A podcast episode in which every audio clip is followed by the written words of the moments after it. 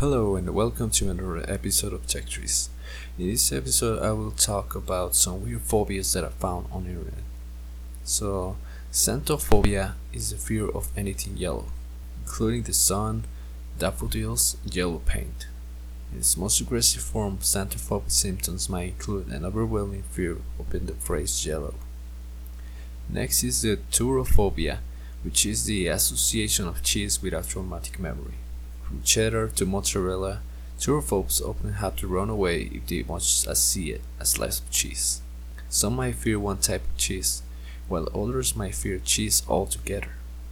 And finally, it is the somniphobia, which is an irrational and excessive fear of sleep.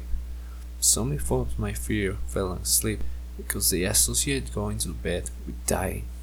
It might also result from a feeling of lack of control or from suffering repeated nightmares.